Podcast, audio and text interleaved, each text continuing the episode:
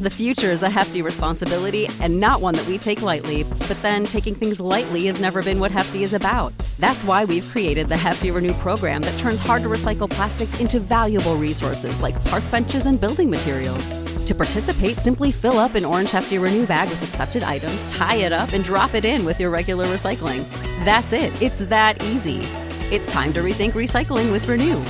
Particular valued resources may vary by geography. More info available at heftyrenew.com. This is the story of the one. As a maintenance engineer, he hears things differently. To the untrained ear, everything on his shop floor might sound fine, but he can hear gears grinding or a belt slipping. So he steps in to fix the problem at hand before it gets out of hand. And he knows Grainger's got the right product he needs to get the job done, which is music to his ears. Call, clickgrainger.com, or just stop by. Grainger, for the ones who get it done. Hi, this is Thomas Chandler, your local Modern Woodmen representative. Give me a call today at 662 296 0186. Let's make a difference together. Hotty toddy and go Rebs. You're listening to Talk of Champions, an Ole Miss Spirit podcast with Ben Garrett. It's time! It's time! It's time! It's time! It's time!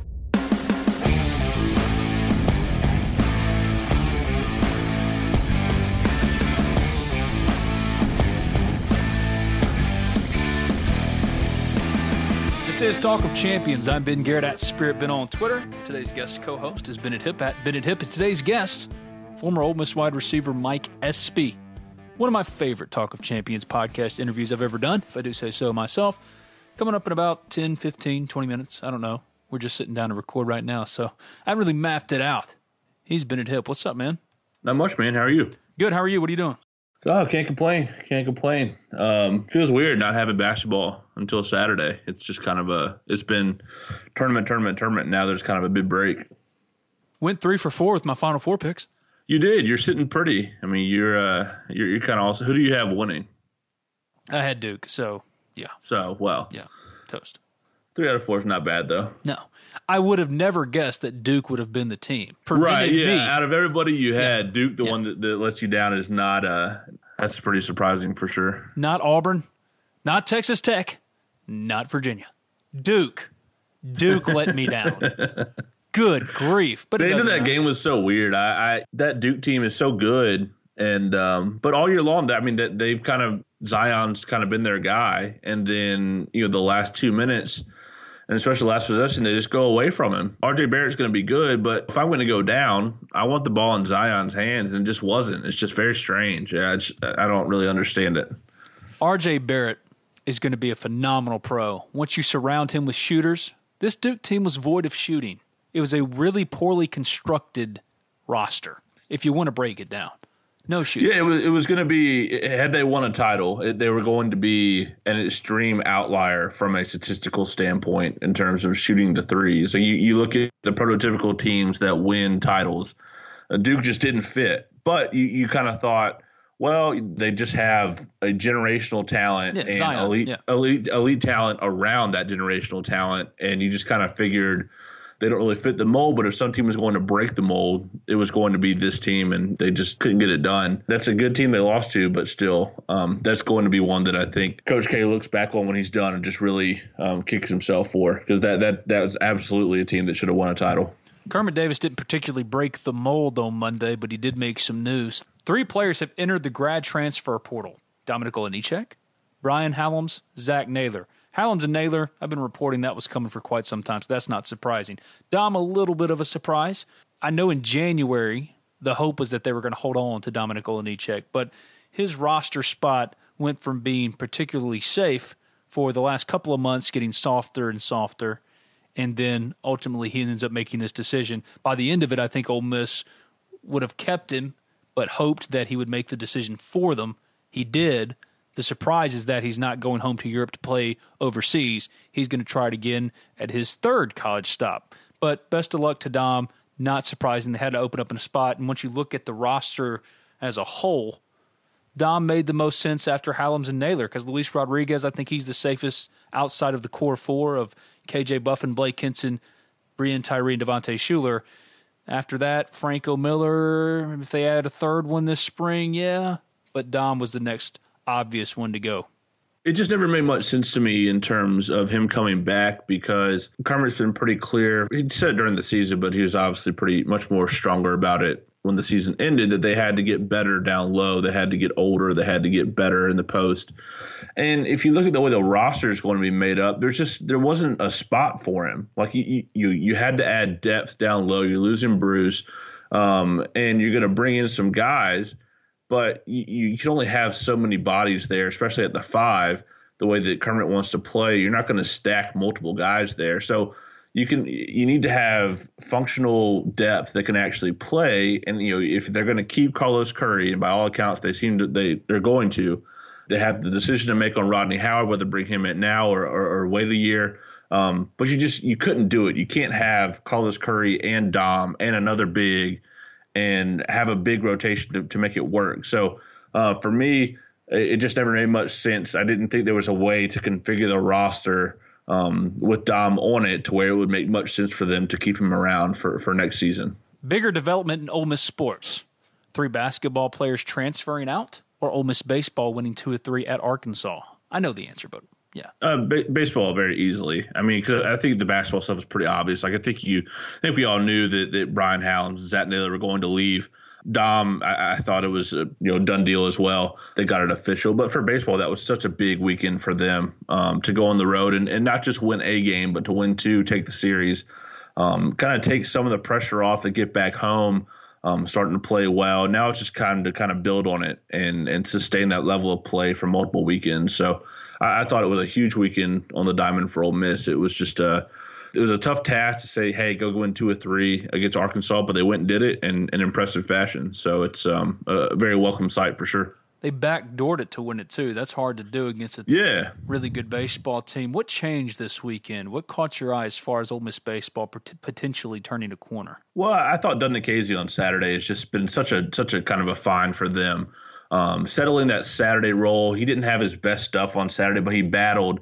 And he doesn't pitch like a freshman. You know, he, he's got pretty good stuff, but he just kind of he, he's mentally tough. He doesn't let things get to him. Uh, he kept them in the game, hung around, um, and they were able to get the win Saturday. And then Sunday, you know, Sunday games typically SEC or wherever, you kind of have to score some runs to win. And Ole Miss hadn't been really doing what doing what they were supposed to do on Sundays. And um, Gunnar Hoglund didn't pitch great. Zach Phillips got hit around a little bit. But Ole Miss just just hit the ball. You know that offense we've talked about it all year as one that is going to carry this team. And Ole Miss had not shown the ability to go out and win an offensive shootout, and they did on Sunday. They went and hit the ball. Uh, the middle of the order was really great. Tyler Keenan, uh, Dillard. It was just a really good performance from those guys at the top of the order. And Ole Miss went out and won a game on Sunday, and that's what you kind of have to do when you lose the Friday game. You've got to show up the rest of the weekend, and they did. So um, I think Nikhazy's been a big find for them. And then the offense just doing what it was supposed to do, um, what we thought it was going to do coming into the season. It's strange to me how much more balanced and clean the lineup looked with Ryan Olenek hitting leadoff. Yeah, I thought that needed to happen. Um, and I think Grae's been good, but Olenek just, he's been kind of the guy for them. Um, he's been so good all year. I was a little skeptical of him coming into the season because a lot of his success last year was just putting the ball in play, finding holes, didn't hit for a whole lot of power, didn't walk a whole lot. Um, but he's been swinging it so well this year that I didn't think there was any way um, Ole Miss could justify keeping him down in the fifth spot in the order. So putting him at the top, um, him getting on base consistently, doing what he does, it just kind of lets everything else fall into place and allows those guys in the middle of the order um, to swing away and do what they do. And so when Dillard hits a double down the line late in the game on Sunday, and they just kind of get rolling. So I think they've kind of found uh, found a kind of a lineup that works for them, and now it's just about going out and repeating it. It's a pretty dumb observation, quite frankly, because the sample size is so small. But he was 0 for 8 in the previous two games. Then he gets moved up to leadoff, and he's 2 for 4 doesn't say much, but it is interesting enough because, like I said, they looked balanced, and that was what was most impressive to me. And it allows Cole Zabowski to move up in the order, which he needed to do anyway. He had a 4-12 week last week and played at seven, so all of those pieces fall into place makes sense. Is this now? Do you think the turnaround, the spark, the jumping off point for this baseball team to become what everyone thought it would be, and that's a not just an SEC contender, but a contender for Omaha? Was this the weekend that provided some clarity as far as what they can be? I don't know about for Omaha, but I, I think just in terms of being a good quality baseball team, one that competes for the West and competes to be a regional host, I think so because they're starting to figure out some roles coming into the season. I think we talked about how they had a bunch of options and it was just going to be like versatility is great, but at some point you have to find guys to fill those roles. And it just felt like for a while they were just kind of tinkering with stuff and, and they couldn't really get down to a, a best nine and then a best three in the rotation and figure out the bullpen. There was just so many variables that, you know, they would find one and then something else would go wrong. And now they're kind of starting to put it all together. You know, they kind of got their three in the rotation you know, Ethridge on Friday, and Nikhazy on Saturday. Gunnar Hoglund hasn't been great on Sunday, but I think he's going to kind of continue to develop into that role. Um, Houston Roth starting to pitch it really well, so there's a role for him somewhere as, a, as either a big time reliever or you know if, if Hoglund continues to struggle, he can pitch on Sundays as a starter. The lineup now with Olenek at the top, Kessinger hitting it really well, Zabowski hitting it well, Dillard doing what he does. Um, it's just kind of all coming into place, and they're they're done tinkering and they're done trying to figure this out, and it's just kind of going now. All right, we've got our stuff figured out. Let's just go play. And I think that's a big deal for them to not have to worry about all that. All the variables are gone. Everything's into place now, and now you just go play baseball. Unsung hero of the season Tyler Myers. JUCO right-handed pitcher earned his first career save in the win on Sunday. Had a season high four innings, allowed two hits, no runs, while striking out a season high four of the 13 batters he faced. He struck out 18 in 17 season innings, and he's allowed four combined hits and no runs or walks, with nine strikeouts in his last 10. That's the type of emergence you have to have if you're going to have a turnaround for a club. And for me, like you mentioned, the role definition has started to come into focus. Tyler Myers is a good example of that. Yeah, they needed one more guy. They needed another guy in the bullpen to kind of step up. That's the thing. We've never really worried about a Mike Bianco team from a pitching standpoint. They always pitch it well, one way or another. Getting guys like Tyler Myers to step up and, and perform like he has, that's how this happens. You know, they always find a guy, they always find quality arms to step up. And now it's just about okay, he's found this arm. It's time to go ahead and use him in big situations. They did it this weekend, and he stepped up and pitched well. So now you've got another guy to add into the mix. And so you keep adding guys. You know, Houston Roth is healthy now. He pitched really well on Friday. So it's just adding more and more and giving yourself more options, more depth. And so um, as the season gets on, I think they're in a really good place now um, as the calendar moves forward. I know nothing about Florida other than they've been top five all year what I need to know about Florida going into the weekend series? I mean, that's a good team. I mean, they're they're not the the Florida of years past by any means. They don't play. You know, they're they're you know what they're going to do. They're going to play good quality baseball. You're not going to just walk in there and waltz out with an easy W. So I think it's more about Ole Miss controlling what it can control. Um, now that you've kind of figured out your stuff on the mound, you kind of know Will Ethridge is going to pitch well, is going to pitch well. Then you figure it out on Sunday. I think they've got their formula down, and it's about Ole Miss going in and hitting. If Ole Miss hits, I think they're going to win the series. If they don't, then obviously um, going to have some issues. But you know, it, it, again, it's um, as good as Florida can be. I think they're starting to get right. This is more about Ole Miss and playing their kind of baseball and, and doing what they do. If you play clean, you don't give up early airs. Um, you, you kind of pitch deeper into games with your starters. Everything else will fall into place, and you win some series at home, and you're sitting pretty. This is Talk of Champions. I'm Ben Garrett at Spirit Ben on Twitter. He's Bennett Hipp at Bennett Hipp. If you haven't already, subscribe, rate, review Talk of Champions in iTunes. We're also available on SoundCloud and soon to be back on Rebel Sports Radio. I write for the Ole Miss Spirit, omspirit.com, an affiliate of 247 Sports. The podcast brought to you by Thomas Chandler, your modern woodmen representative. If you need help financially, contact Thomas today. He'll help you with retirement, savings, getting your financials in order. He's done it for me. He can do it for you. So, what does Modern Woodmen do? How about financial security for you and your family through life insurance, retirement planning, financial services? How about quality family life through member benefits and local fraternal activities? Community impact through local volunteer projects that make a difference where members live, work, and play. If your finances are bogging you down as they were for me, contact Thomas today. He's a personal friend, He's the one to talk to. 662 296 0186. 662 296 0186. To learn more, go to www.modernwoodmen.org. That's www.modernwoodmen.org. Thomas Chandler, your Modern Woodmen representative. The podcast brought to you by Allen Samuels Chrysler Dodge Jeep Ram of Oxford. The car buying process can be overwhelming. Believe me, I've been there, like recently. You're just looking to get the best deal anyway, right? If that's the case, and to avoid the headache, head on over to Allen Samuels Chrysler Dodge Jeep Ram of Oxford. They're going to take care of you and get you into your next vehicle with a great deal. Their inventory is priced to sell, And what separates Allen Samuels as Brian and Mason and the rest of the staff aims to address each of your needs with the utmost respect, care, and attention to detail. Tell them Talk of Champions sent you. They're hardcore Ole Miss fans, so they'll probably want to talk some Ole Miss basketball, baseball, spring football practices, but more importantly, they want to make the process as seamless as possible and make sure you get what you want at a good price. Contact them today at 662 234 8000. Stop by and see them at 2201 East University Avenue in Oxford. That's just past Kroger. Allen Samuels Chrysler Dodge Jeep Ram of Oxford to find your next perfect car, truck, or Jeep. Allen Samuels, let's be friends. My guest will be coming up in just a second. Before we get to that, I wanted to touch a little bit more on this basketball stuff. Dominik Olejniczak being gone, that's no surprise now that we've fleshed it out. Same with Brian Halums and Zach Naylor. When you look at the spring class, if you don't get Khadim Sy, where do you go? Is the grad transfer market the next spot? Now they obviously have a need down low. When you look at the structure of the roster going forward, what's the biggest need area for you? Is it a wing or is it a big? I know they're prioritizing both of them. Which for you is the most important? It's got to be a big right now. Um, obviously, you want to add some stuff on the wing, um, some scoring, some defense, some athleticism. But I, I, think right now you've got to add a big. You know, with, with Dom gone and Bruce gone, you you've got minutes available. You need someone who can be a post presence, can block some shots, can rebound. Um, so I, I, think whether it's Khadim Sy in the JUCO or you go and find a grad transfer somewhere, um, I think that that could be a, a pretty viable solution. But yeah, I think it's got to be the big man. I mean, you've got to find at least one and, and maybe two. So I, I think they're going to have to be pretty aggressive there. If you get Khadim Sy, obviously everything else kind of falls into place. He does so much for you. He's athletic. He can shoot. He can block shots.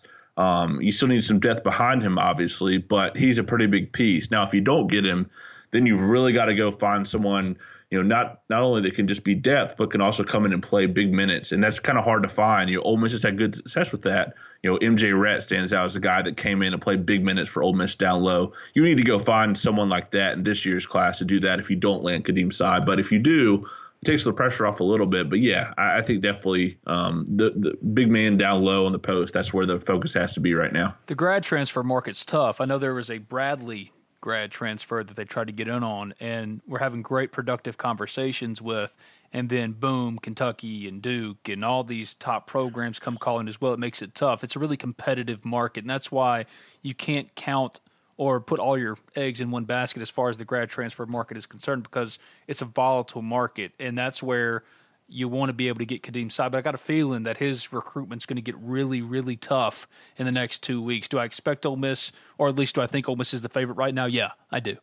But if you think it's going to be easy pickings, you're in for a rude awakening once you see. Well, this is you know this is this is kind of the the unknown variable now. You know, when Kermit came in, we knew that he was going to do what he does. He's been a very good coach. Um, his first recruiting class has been good. Um, he's found guys like Blake Hinson and KJ Buffen that can come in and play. Um, the class he's got coming in now, you know, Duke Collins, pretty athletic. That you know, Bryce Williams, they love out of junior college.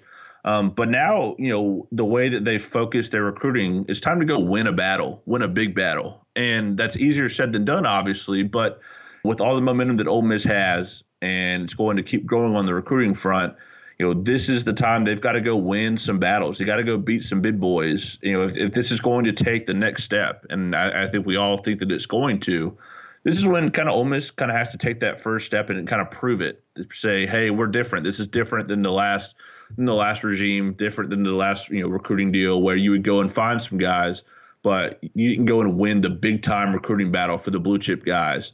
Um, whether that's in the grad transfer market, the JUCO market, whatever you're going to have to go beat the big guys for Khadim Sy. You're going to go have to beat the big guys for a guy like Nate Sestina from Bucknell or wherever. Um, you've got to go that beat somebody. Guy, that was the guy and, I was talking about. Yeah, the Bucknell guy. Yeah, 6'9", 245, really, really good player. Um, going to be wanted by everybody in the country. You know, Kentucky did the grad transfer thing with Reid Travis, worked out very well for them. So they're going to they're going to hit that market again. Um, so it's time for Ole Miss to go win a battle and, and, prove that you've taken the step. And I think they can do that, but it's one of the, it's not going to be easy, and it's not going to be one of those things that happens overnight. So this is kind of put up for shut up time, kind of prove it time for Ole Miss to show, hey, this is different. We can take this step. And so um, I think they can do it, but you've got to go out and prove it now. Time to talk to Mike Espy, former Ole Miss wide receiver, now back home in Madison. He's got a training facility for prospects for guys like me and Bennett who just want to get in shape. but we talk about a lot of different stuff that, of course, and then his playing career, playing with Eli, the 2003 LSU game, and how the hell Taye Biddle dropped the pass against Memphis. Also, arrogance as a wide receiver. Which wide receiver trio in Ole Miss history he would take? I think you can figure out where Mike Espy's going to go. Chris Collins, Mike Espy, Taye Biddle. Just think about it. It's Mike Espy on the Cheney's Pharmacy phone line. For all your pharmaceutical needs, Cheney's Pharmacy is the place to go. Cheney's offers prescription synchronization, immunizations, compounding, a two lane drive through, and available hours that ensure your needs are met on your own time. Cheney's also accepts all third party insurance. It's a locally owned pharmacy that has been in Oxford over 40 years. At Cheney's Pharmacy, you get the best customer service out there. So give Cheney's a call 662 234 7221, 662 234 7221, or go visit them at 501 Bramlett Boulevard. That's right off of University Avenue. They're open 9 a.m. to 9 p.m. Monday through Saturday and 1 p.m. to 9 p.m. on Sundays. You can find them online, Cheney'sPharmacy.com. Cheney's Pharmacy, much more than just a pharmacy. Going now to the Cheney's Pharmacy phone line to speak to former Ole Miss wide receiver Mike Espy. I've been wanting to have Mike on for a while. But first and foremost, before we get into some walking down memory lane moments, what are you doing right now, man? What's going on? Man, nothing much, man. Good to be here. Good to be here. Um, I have a sports performance training facility um, here in Madison, Mississippi, where we train athletes as, as young as seven years old up to professional athletes. Um, you know, in sports performance, as well as we do adult boot camps and whatnot. Uh, just trying to get everybody everybody right, everybody healthy. Okay, so if Ben Garrett, out of shape 33 year old, walked into your boot camp, would I die? You would not die.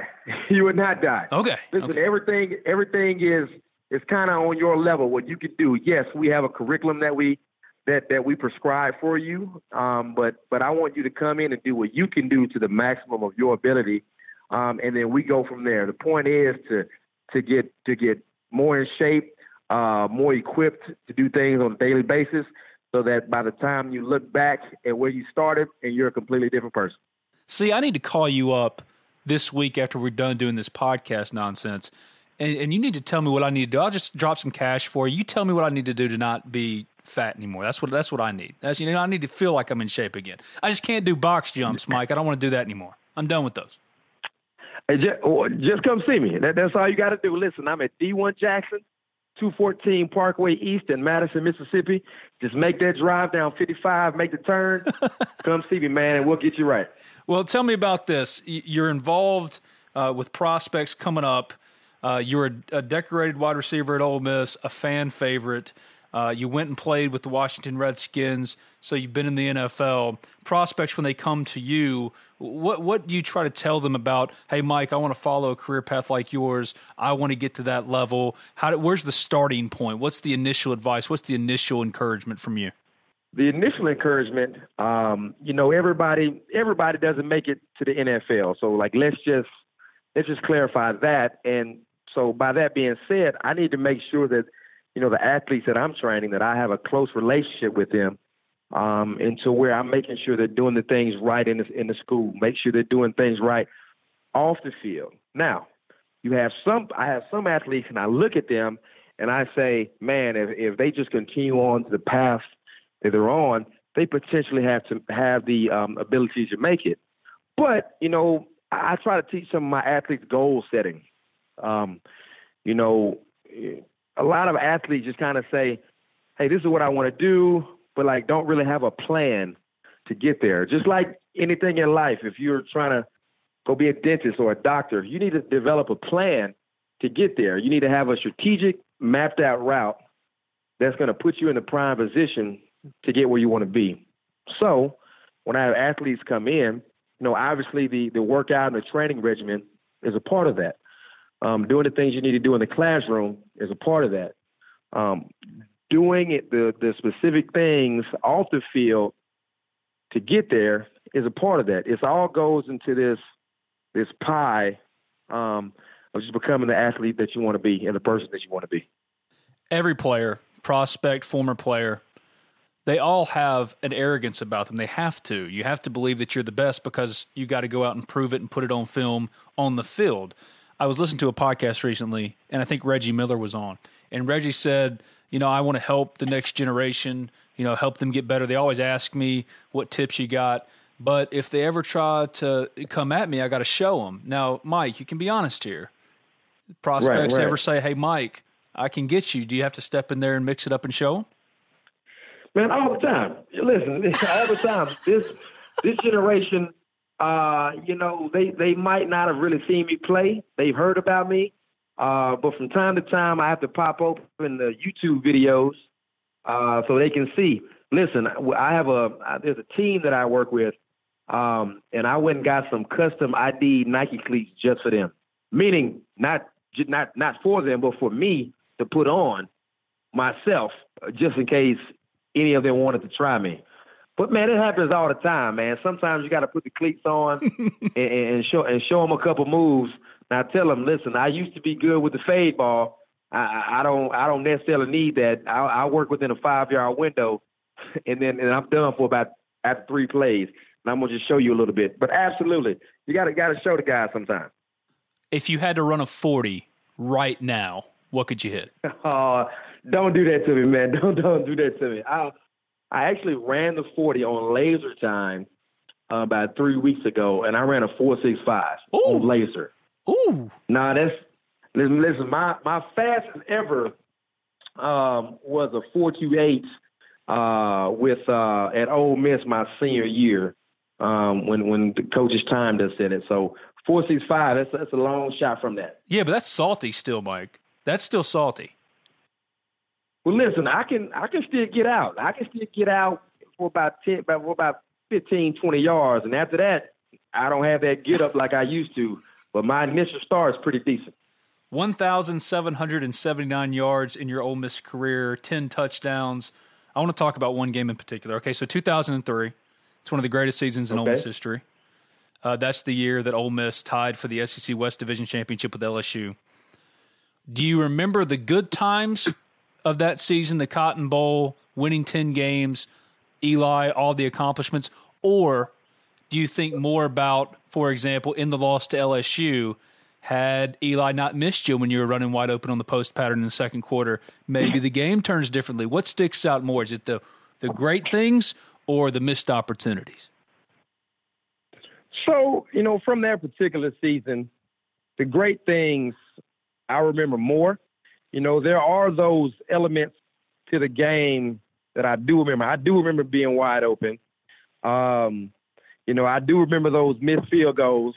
Uh, but you know, you you as time goes by, you things kind of get a little get a little blurry. Uh, the good things seem a lot greater than what they were, and the, the bad things uh, they seem a little worse. Uh, but I just remember that those some good times. Uh, the good times be at Ole Miss, and I'm just ready for it to get back to that. Ole Miss LSU 2003, the best atmosphere in Ole Miss football history for a home game?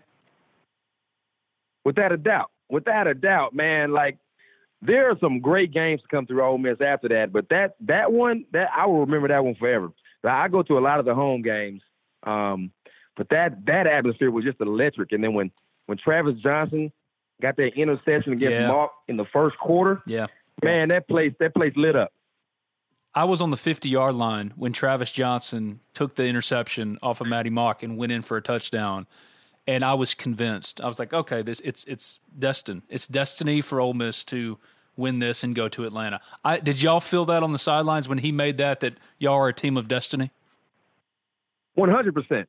Uh, You know, when when when you say a team of destiny, you know, I I don't necessarily know about that, but I know that I know what we did in the off season. Listen, every team works in the off season, so to a degree, every team can say the things that I'm about to say.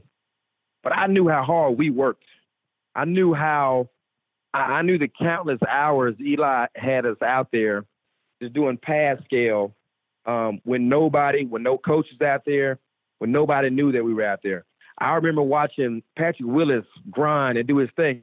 So, when when I think about it, you know, we were a really tough, solid team, and nobody shied away from the work. And we had an amazing quarterback, Eli Manning, who could take us anywhere we want to go. All time greats are generational. Like my dad will always say Michael Jordan is the greatest basketball player of all time, while I'll try to make the debate or argument for Kobe or LeBron. It's just the way it goes. But Eli, for me, is the greatest Ole Miss Rebel of all time. Now it's generational. My dad would say Archie.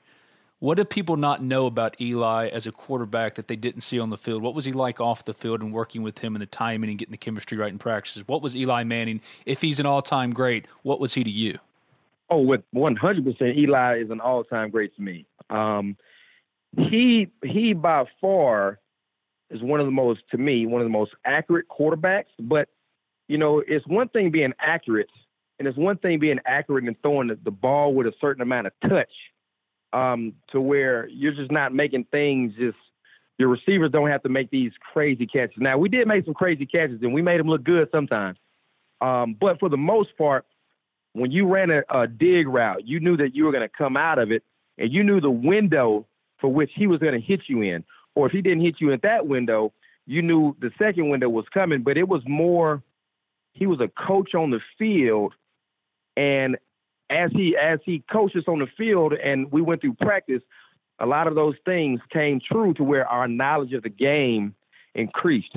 He was one of those those those guys who, when he was on the field, you were confident because you knew exactly what he was seeing and then if you guys saw things on the same page, you knew exactly where he was going with the ball, why he was going there with the ball.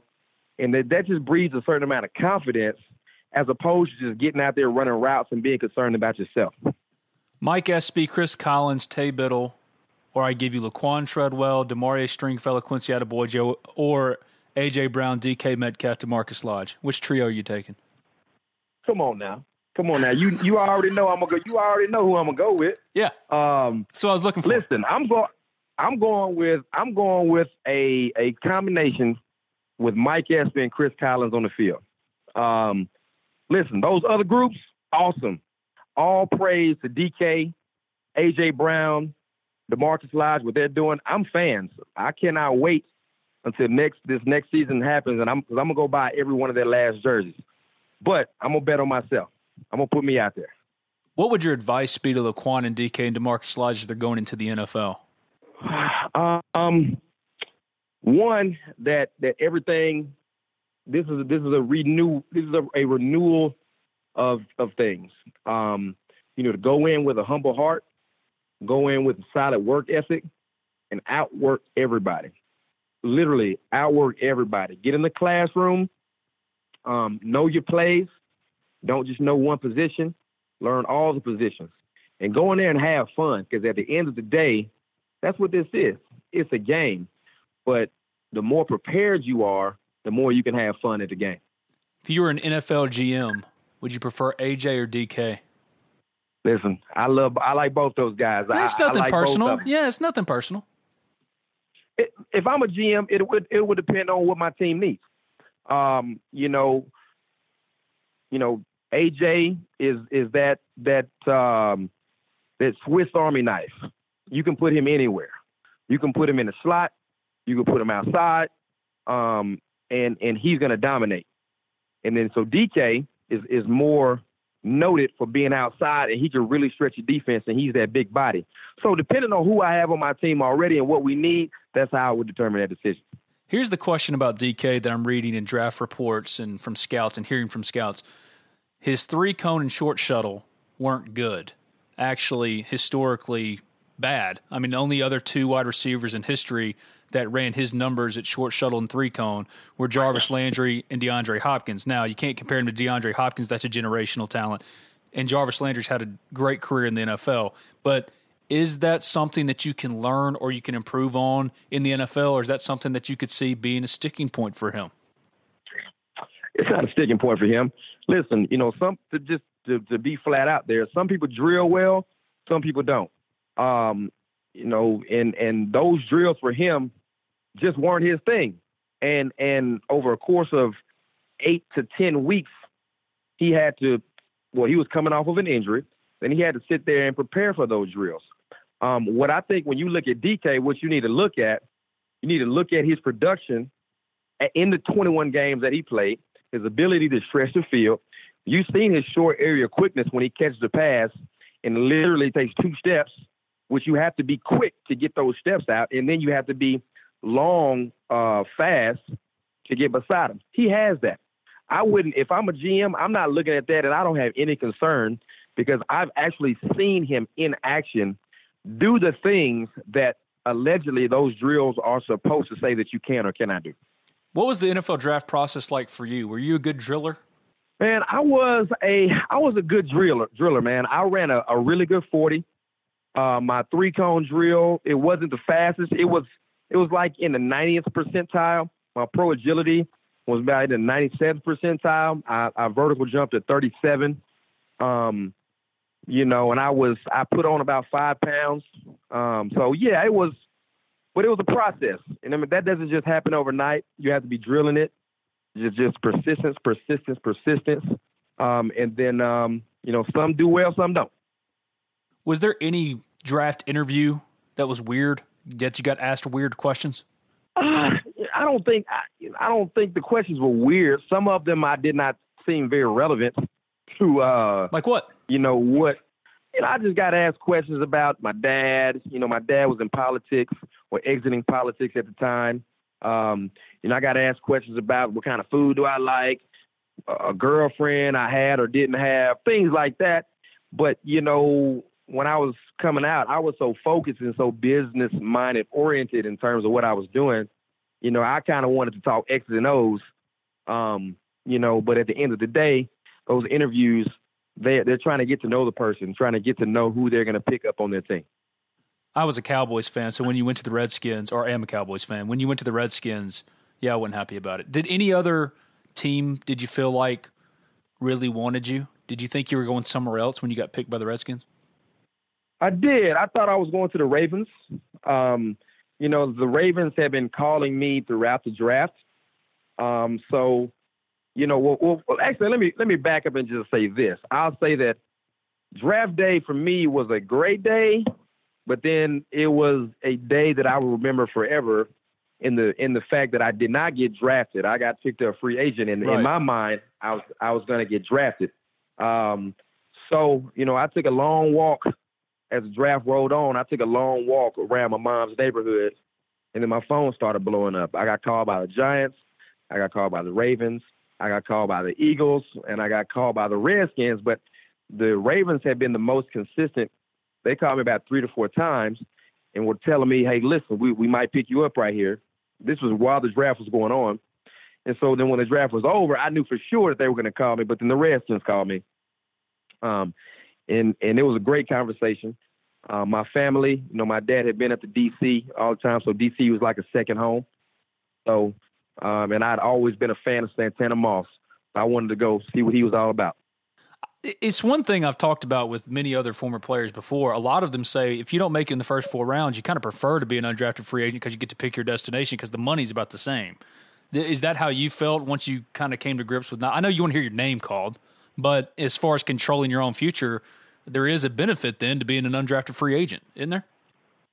Yeah, oh, oh, one hundred percent, one hundred percent. Like if if this fifth round after that, I would prefer, I would love for my name to have been called, but I would would prefer to kind of make my decision because yes, if a team wants you, then it becomes on your terms. If multiple teams want you, it becomes on your terms in terms of where you want to go and how you want to go about it. So yeah, I mean the money's about the same from about the fifth on.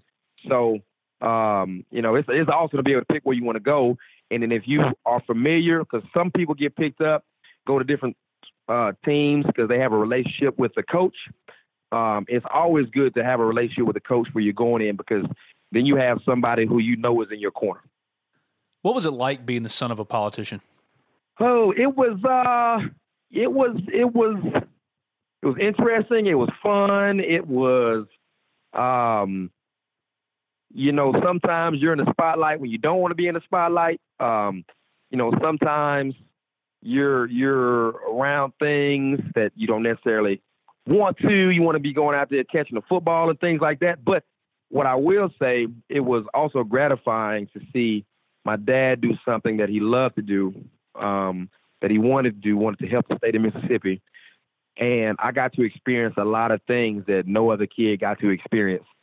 And I remember I remember I had a, a mock speech that I had to give to my school, um, and I traveled with my dad to D.C. the weekend before I had to go um, give it, and I practiced it, practiced my speech at the House of Representatives.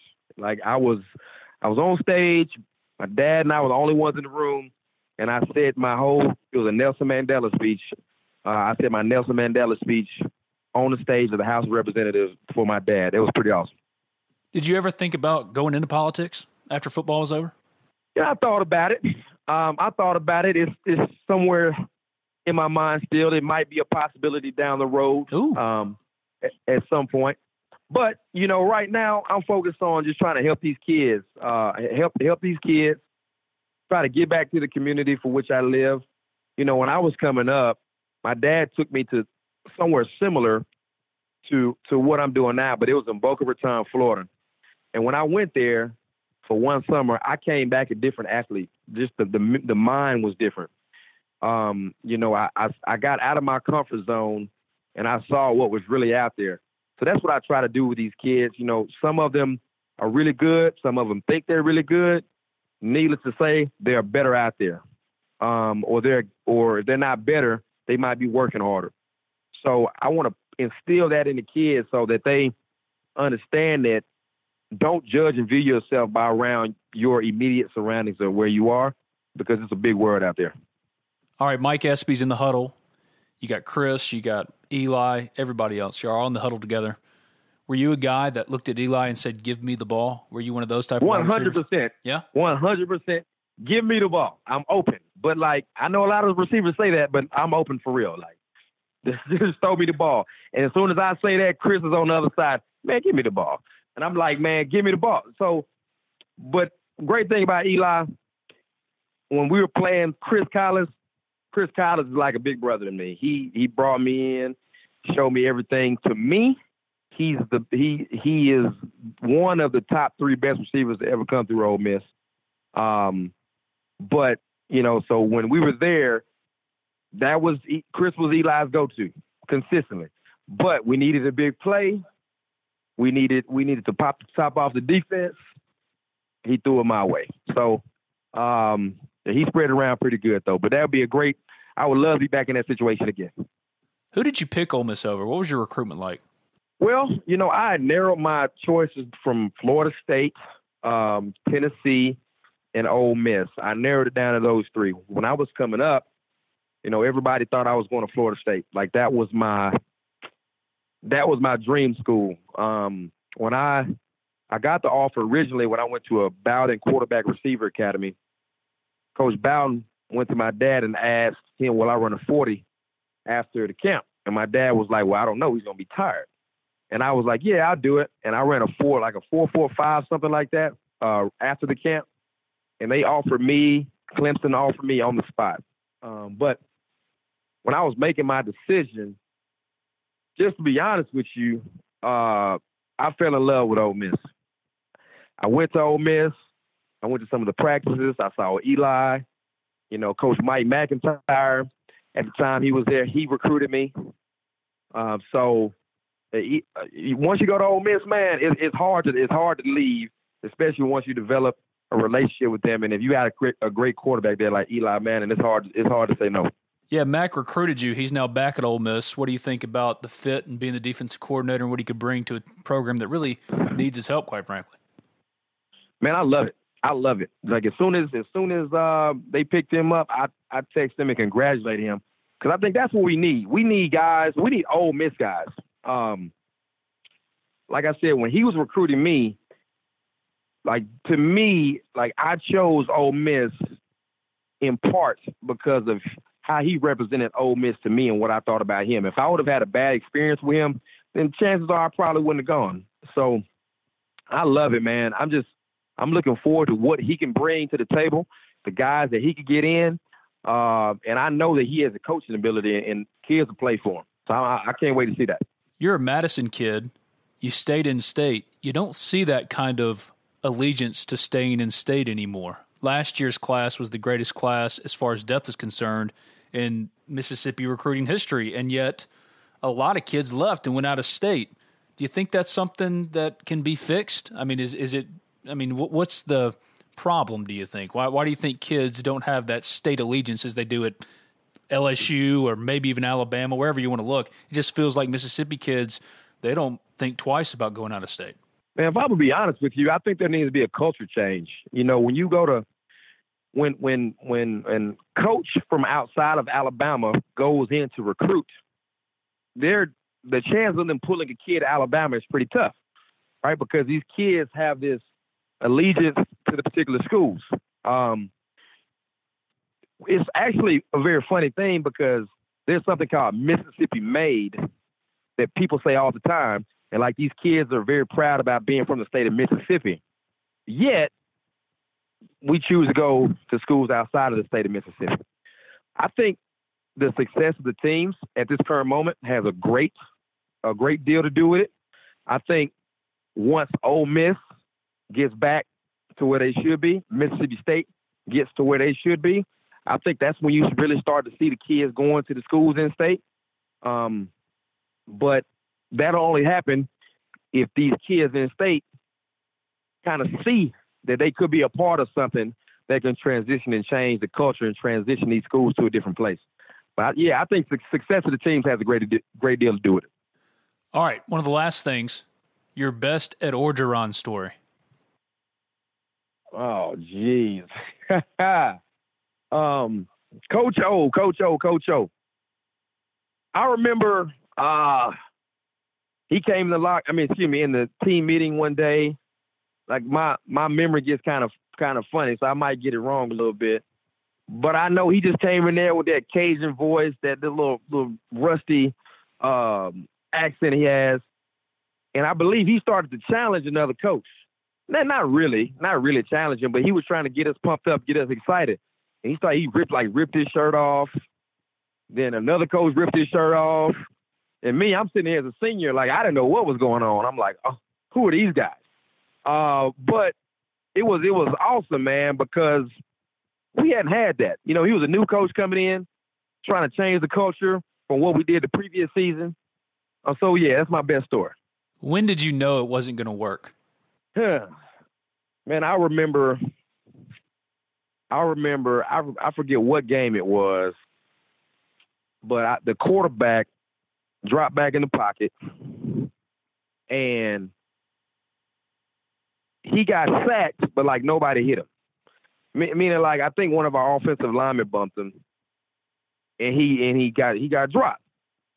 And the thing is, I look at that. The quarterback is Michael Spurlock. That's my boy. He is the most athletic, one of the most athletic guys I've ever known in my life. Um, so when that happened, I'm thinking to myself, "Oh man, this is gonna be a long season." Because it's like when something like that happens with a guy who's running a four three, and with calf size, calves the size of a bowling ball, I don't know. It, it, and it didn't turn out to be a great season, but a lot was learned throughout that season.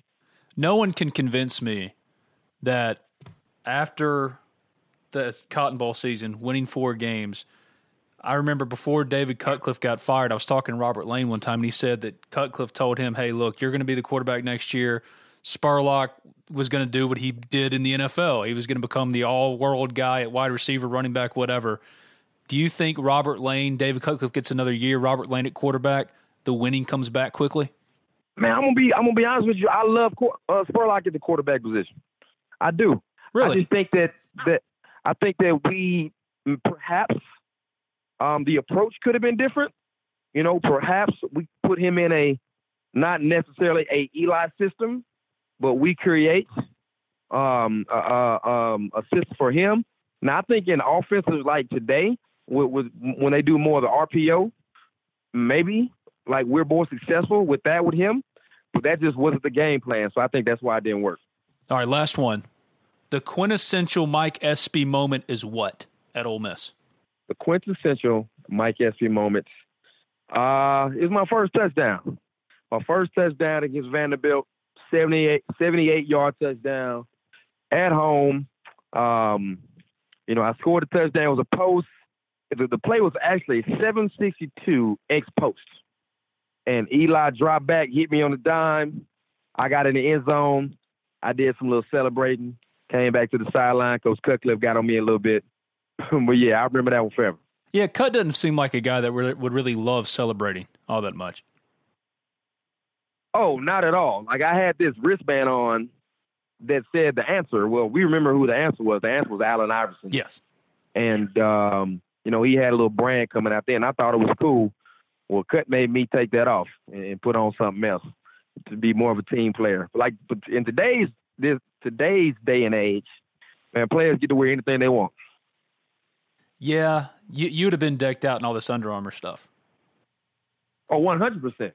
I would have had on everything. I would have had all the swag. That's what it's about these days, the swag. I wish you would have like toasted a cornerback, and then because you loved Allen Iverson, done like the step over Tyronn Lue on him. You know, catch the touchdown, oh. step over the cornerback. Man, that, that that wasn't really my the the. See, a lot of people misperceived me. A lot of people thought I was kind of a showboat guy. Um, That's look. I was. But, I was. Uh, how old was I back then? Good lord, it was 2003. I'm 33 years old now. That was 16 years ago. And that's what Ole Miss fans loved about Mike Espy. It's that there was this perception that I'm going to beat you, and when I do beat you, I'm going to tell you about it. So you don't need to run from that, Mike. Come on now. That's what. That's what. That's no, what people no, love. No, no, no. I'm not. Listen, I'm not running from it. I'm not running from it. Um, you know, it's a, it's a true fact that I, when I played the game, I was highly confident in my abilities and what I could do. Um, and but here's the thing. Here's the trick about me. I wasn't really a talker unless you started talking to me first. And if you start talking to me first, it's gonna be trouble trying to get me to shut up because I'm probably not gonna shut up. Like if you if you open up that Pandora's box and you start talking trash to me, man, it's gonna be a long day. I, I was going to say that was the last one, but I have to ask one more because it just popped in my brain. I've been wanting to talk to Mike forever, so I got to ask this question: How the hell did y'all lose to Memphis? It couldn't just been Tay oh dropping the ball. Oh my god! Oh my god! Oh my god! I don't look, man. It couldn't just be Tay dropping the ball. Listen, nothing, no win or no win or a loss is made off of one play. Um, I just think we overlooked them. Uh, I think we overlooked them. We came in you know, we were obviously well prepared. Coach Cut had had prepared us for the game, um, but we just knew we were going to come in and win that one. And you know how Memphis always plays us; they play us tough into the ropes. Well, we had been clicking on all cylinders and was we were just feeling so confident about ourselves. We dug a hole for ourselves in that game, and then once we dug ourselves a hole in that game, and then we didn't hit two or three plays, it was lights out, and they beat us. Um, you know, that was that by far is one of the losses that I look back on and be like, man, if we would have beat Memphis, and then if we would have beat LSU, and we only, we lost forty nine to forty five to Texas Tech. Texas Tech. Like, I still remember. I, remember I, still remember Von in that defensive secondary. They had no answer. and zero answer for that group. That four two five did nothing to stop that passing game. I think they went over six hundred yards. Old Von Hutchins had one of his worst games. He wouldn't have had a great NFL career. I know, I know, I know, man. That game we lost forty nine to forty five, and it was just it was a shootout back and forth. But if we would have won those three games, well, we undeniably would have been in a national championship, or yeah. or, or, or in contention or a contention to be in one. Yeah. But you know, hey, if if was a fifth, you know what they say. So we're not gonna look back on different things. All I know is that I had a great experience at Ole Miss. Um, you know, if I had to do it all over and make the decision again, I would do the exact same thing I did because Ole Miss's family is home, um, and it's a great place to be. And we both can agree that Eli completely got robbed of the Heisman, right? Oh, without a doubt. Come on, that I guy. Let me tell you, man. Eli is in college.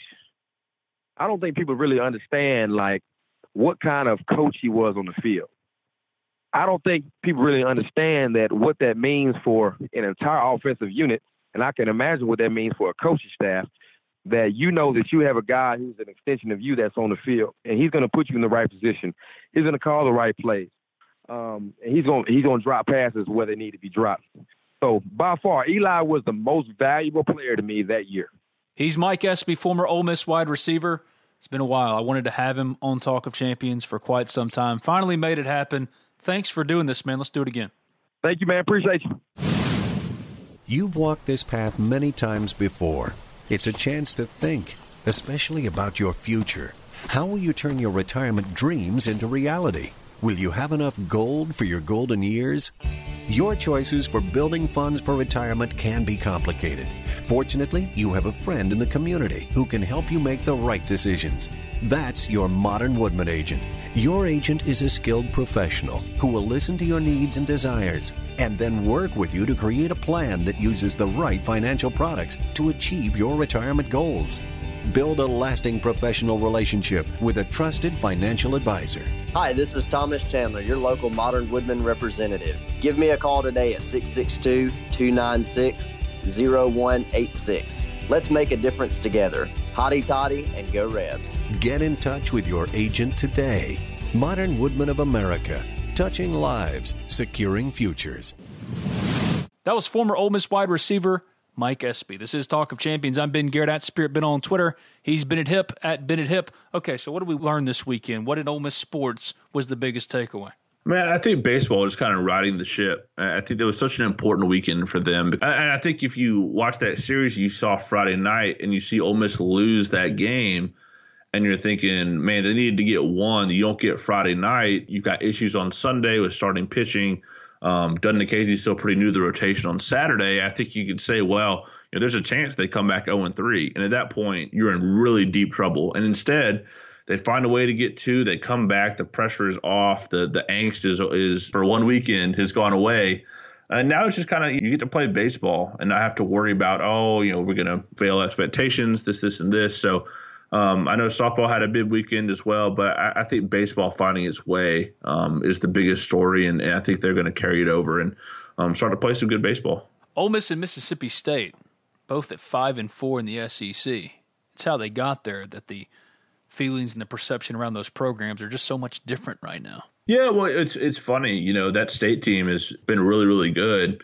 Um, they ran into some trouble against LSU, and that's the thing with the West, man. Everyone is good. Everyone is Alabama's the worst team, and, they played Ole Miss pretty tight, and so it's going to be a real battle. And so it was so important for Ole Miss to go on the road and get two or two or three, knowing what you have coming up next. You've got a team like Florida coming to town, and just there's there's no easy weekends. So as Mississippi State found out against LSU this past weekend, so it's um it's a battle, but that's why I think it was so big for Ole Miss to do what they did.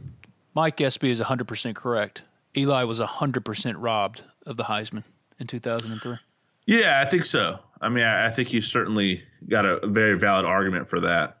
Um, I think it's know. one of those Heisman robberies that you look back on it years now down the line. Eli's wrapping up his NFL career, and you just assume that Eli won it that year. Like the casual college football fan goes, "Oh yeah, Eli won it, right?" No, Danny White did or Jason White. Jason yeah, White. I mean, I think you, you, can make an argument for Larry Fitzgerald. He was really, really good. I mean, really good. Almost 1,700 yards, 22 touchdowns as a sophomore for Pitt. I mean, just an incredible year. But yeah, it, that's one. There are a few Heisman winners where you look back and you're just kind of like, how did this kind of happen? And Jason White's numbers are great, but it just hasn't aged well at all. And and you look at the rest of that list. I mean, there's so many big names. You know, Fitzgerald finished second. Eli finished third. Darren Sproles, Matt Leinart, Philip Rivers, Mike Williams, Roethlisberger. I mean, so many guys. For as good of a list as that is, the winner is incredibly underwhelming. So, yeah, I think Eli's got a valid case. I think Larry Fitzgerald has a valid case. So it's it's personal preference at that point. But Eli's numbers were just so incredibly good. Yeah, you take Eli off that team. I mean, you saw it the next year. right. Exactly. Exactly. He won four games. I mean, stop. It's absurd. Jason White was the Heisman winner over Eli Manning. he finished third. Third. Yeah, yeah. I'm big um, on a um, conspiracy theory in regards to that voting. No, if, if you told me right now somebody had some nude pictures of somebody, I'd believe it. I really would. Well, you know that year was so strange because we've seen recent years the vote's been pretty, you know, pretty heavily skewed toward the top three. Um, but there are a lot of guys that got first place points in that deal. Eli got a bunch, obviously. Chris Perry, Darren Sproles, Leinart got some. Philip Rivers got some. Mike Williams from USC got some. Um, Big Ben, someone voted for BJ Symons from Texas Tech, which doesn't make any sense. But um, Probably off of throwing 600 yards against Ole Miss. Yeah, well, yeah. Well, he, I mean, to be fair, like I said, it makes no sense. To be fair, he did throw for almost 6,000 yards and 52 touchdowns, but obviously that was the peak of the Texas Tech system offense, whatever. Um, but it was just it was a weird year in terms of um, there were so many good players, and the the votes got spread out so much where the the number for Jason White were pretty overwhelming. I mean, almost 4,000 yards, 40 touchdowns, 10 interceptions. Um, you know, Eli about the same number of yards, 3,600 yards, but he he had 11 less touchdowns. But you completely different systems, different offenses, whatever. So yeah, big, you know, totally valid argument for Eli. I think there's a valid case for Larry Fitzgerald. Hard to make a real case for Jason White deserving that one. Looking back, you know, 15 plus years later. Tremaine Turner was his running back. Who was the running back for Jason White? I mean, that's. I mean, that is that. Okay. That's AP's. Is that AP or is I that? I think so. Isn't it? Uh, it's not. No, it's not. It's not AP. It was uh, Kejuan Jones, who had a career in the NFL, is pretty good. Um, Well, still- so, but still, yeah. I mean, that that Oklahoma team was very good, but it, it was one of those things where if you watched Ole Miss closely, you realize how important Eli was to that team. Not that they didn't have talent elsewhere, but he was so so important, and the QB always is. But it felt like even more so for Eli. He had to be really really good for them to do what they wanted to do. Eli was robbed. He was robbed. Period. In a discussion. And I will contend that 2003 LSU game, the best home atmosphere in an Ole Miss game ever. And I'm counting 2014 Ole Miss Bama. Everything else, that was the best. Yeah, yeah. Um, disappointing result, obviously, but it, it kind of showed what Ole Miss could be in terms of a big atmosphere, and you don't have to have some big, massive stadium to have a crazy atmosphere like Ole Miss did. And I think it kind of um, was foreshadowing for what Ole Miss built, um, you know, the last few years. So, yeah, it's um, that was a fun one though, absolutely. He's Bennett Hipp. I'm Ben Garrett at Spirit Ben at Bennett Hipp. This has been Talk of Champions. Subscribe, rate, review Talk of Champions in iTunes. Also available on SoundCloud and soon to be back on Rebel Sports Radio. Right for the Ole Miss Spirit, OleMissSpirit.com and affiliate of 247 Sports. If you haven't already, follow Mike Espy on Twitter at E ESPN3 all day. It's the perfect Mike Espy handle for Twitter, if I do say so myself. Thanks, man. We'll do it again. Absolutely. This is the story of the one. As head of maintenance at a concert hall, he knows the show must always go on. That's why he works behind the scenes, ensuring every light is working, the HVAC is humming, and his facility shines. With Grainger's supplies and solutions for every challenge he faces, plus 24 7 customer support, his venue never misses a beat. Call clickgrainger.com or just stop by. Granger, for the ones who get it done.